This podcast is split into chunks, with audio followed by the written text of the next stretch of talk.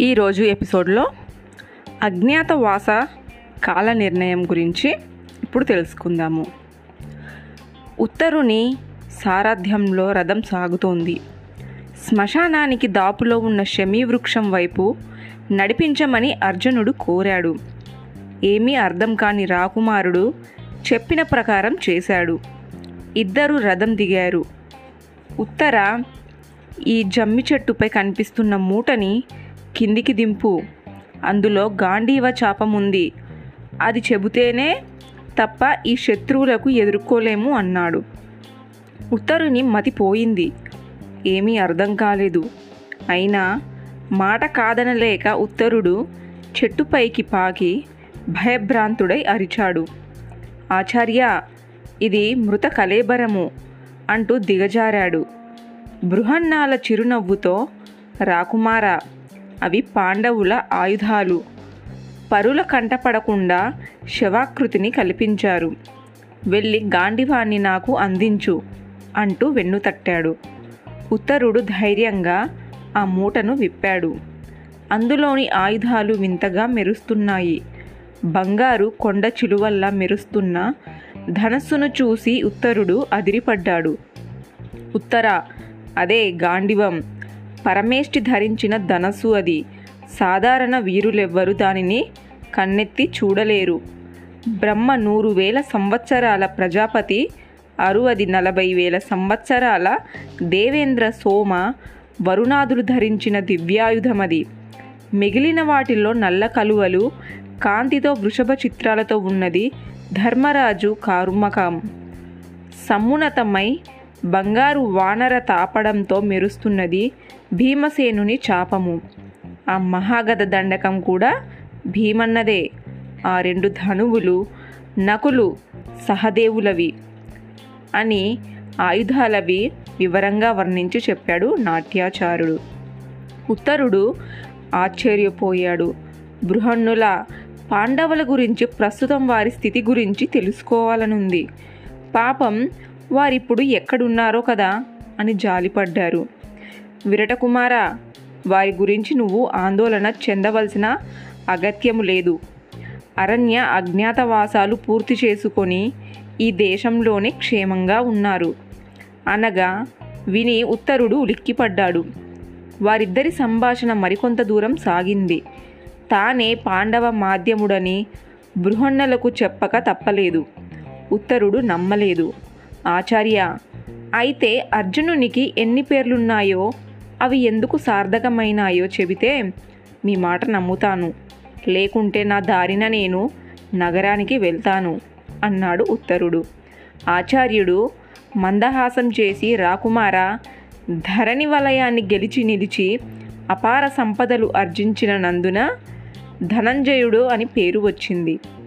గెలుపు తప్ప ఓటమి ఎరుగడు కనుక విజయుడైనాడు. ఎవడు రథానికి తెల్లని గుర్రాలైన పూంచుతాడో కాబట్టి శ్వేతవాహనుడన్నాడు.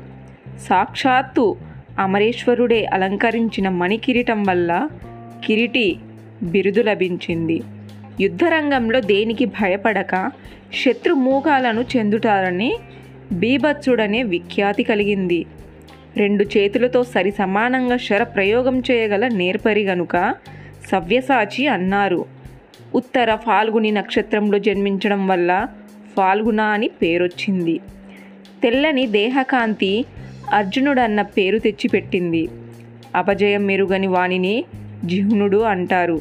కదా? వృధాదేవి పుత్రుడు పార్థుడు. కాండవ దహన వేళ సురాసురులొక్కటే వచ్చిన శ్రీకృష్ణుడు సాయంతో విక్రమించిన పాండవ మాధ్యమానికే బ్రహ్మ మహేశ్వరులు సాక్షాత్కరించారు. వారు అభినందించి కృష్ణుడనే బిరుదును ప్రసాదించి పలు అస్త్రశస్త్రాలను అనుగ్రహించారు. తరువాత మరొక సందర్భంలో సాగర తీరంలోని హిరణ్యపురంలో అరవది వేల మంది రాక్షసులను సునాయాసంగా జయించిన అర్జునికి దేవేంద్రుడు దేవదత్తమనే దివ్య శంఖాన్ని బహుకరించారు. ఈ విశేషాలన్నీ వింటున్న ఉత్తరుడు నిర్ఘాంతపోయాడు. ఆ ప్రయత్నంగా చేతులు జోడించాడు. తన ఎదుట ఉన్నది అర్జునుడిగా అని గుర్తించాడు. రాకుమార ఆందోళన చెందకు. గంధర్వ చక్రవర్తి దుర్యోధనిని బంధించినప్పుడు పద్నాలుగు వేల గంధర్వులను చిత్తు చేసి సోదరునికి విముక్తి కలిగించాను. ఇప్పుడు ఈ కుమార వీరులను నిలువరించడం నాకొక లెక్కలో పని కాదు అన్నాడు. వీరాది వీరా మీ వంటి ధీరుణ్ణి నీడలో నాకు ఏమాత్రము భయం లేదు.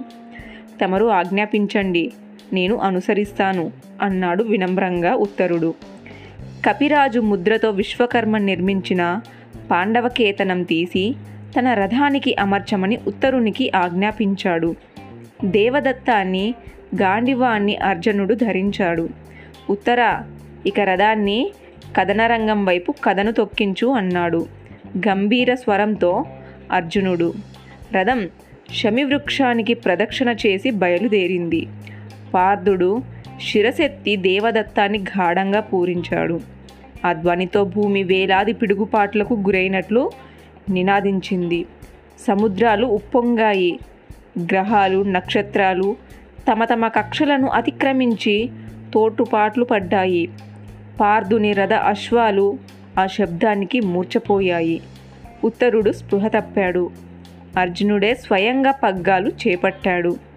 తనే సారథి తనే యోధ దేవదత్తం వినిపించింది. కపిధ్వజం కనిపించింది. అపూర్వ సమరోత్సాహంతో శాత్రవ కళాంతకుడు అర్జునుడై మనపైకి వస్తున్నాడని కుమారవీరులకు అర్థమైంది. భీష్మాచార్యుడు అది గ్రహించిన వెంటనే కొత్త వ్యూహాన్ని రూపొందించడం మొదలుపెట్టాడు. కృపుడు అశ్వత్థామ గంభీరంగా ఉన్నారు. దుర్యోధనుడు అజ్ఞాతవాసానికి భంగం వాటిల్లింది. కనుక తిరిగి అరణ్యవాసం పాండవులకు తప్పదని ఉప్పొంగిపోతున్నాడు. దుర్యోధనుడు ద్రోణుని అధిక్షేపించాడు. తన నీడలో ఉంటూ పాండవ పక్షపాతులని దుర్యోధనుని ఎత్తిపోతులను సమ సారాంశము అశ్వత్థామ పార్థుని సమర్థతను కొనియాడుగా కర్ణుడు రోషపడ్డాడు. విరటుని గోగ్రహానికి మీరంతా వచ్చారు. ఇప్పుడు శంఖధ్వని వినగానే అర్జునునికి వంద మాగదులై కీర్తిస్తున్నారు. యుద్ధరంగంలో శత్రు ప్రశంస కంటే హేయమైనది మరొకటి ఉండదు. తమరికి తెలియదా? మీకంత భయంగా ఉంటే తప్పుకోండి. ఒక్క ప్రత్యర్థికి ఒక ప్రత్యర్థికి చాలదా? నా ధనుష్టాకారంతో భూమి ఆకర్షాలు దద్దరిల్లగలవు.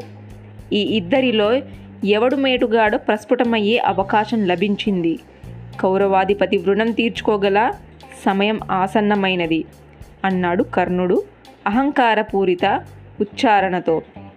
కర్ణుడు కృపాచారుని నిశితంగా విమర్శించాడు. పాత సంఘటనలను తవ్వి తీశాడు భీష్ముడు పెద్దరికంగా ఇరు పక్షాలను సర్ది చెప్పే ప్రయత్నం చేశాడు. మనం మనపెప్పుడు పోరాడవలసినది పార్థునితో గాని మనలో మనము ములుకు పలుకులతో పొడుచుకొని ప్రయోజనం లేదన్నాడు భీష్ముడు. అందరినీ శాంతపరిచి కొన్ని విషయాలు మనం జాగ్రత్తగా అంచనా వేయాలి. పాండవులు ఇన్ని సంవత్సరాలు మాట ప్రకారం అరణ్య అజ్ఞాతవాసం సాగించారు. ధర్మంగా మాటికి కట్టుబడ్డారు. ఇప్పుడు గాంధీవి నిజరూపంలో మన మధ్యకు వచ్చాడంటే కొంచెం విఘ్నతతో ఆలోచించాలి. నేను లెక్కలు కట్టాను. ప్రతి రెండు సంవత్సరాలకు ఒక అధిక మాసం వస్తుంది.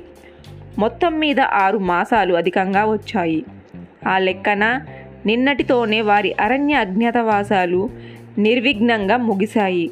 కనుక వచ్చినవాడు ఫాల్గునుడు. అవశ్యము గెలుతుమనంగా రాదు. వారు కేవలం ధర్మానికి కట్టుబడి ఇన్నాళ్ళు ఇన్నేళ్ళు ఉపేక్షించారు కానీ శక్తి సామర్థ్యాలు లేక కాదు. రాజ్యం వీరభోజ్యం అనుకుంటే వారు ఏనాడో సింహాసనం అధిష్ఠించేవారు. అన్నాడు. అందరు కొద్దిసేపు మౌనం వహించారు.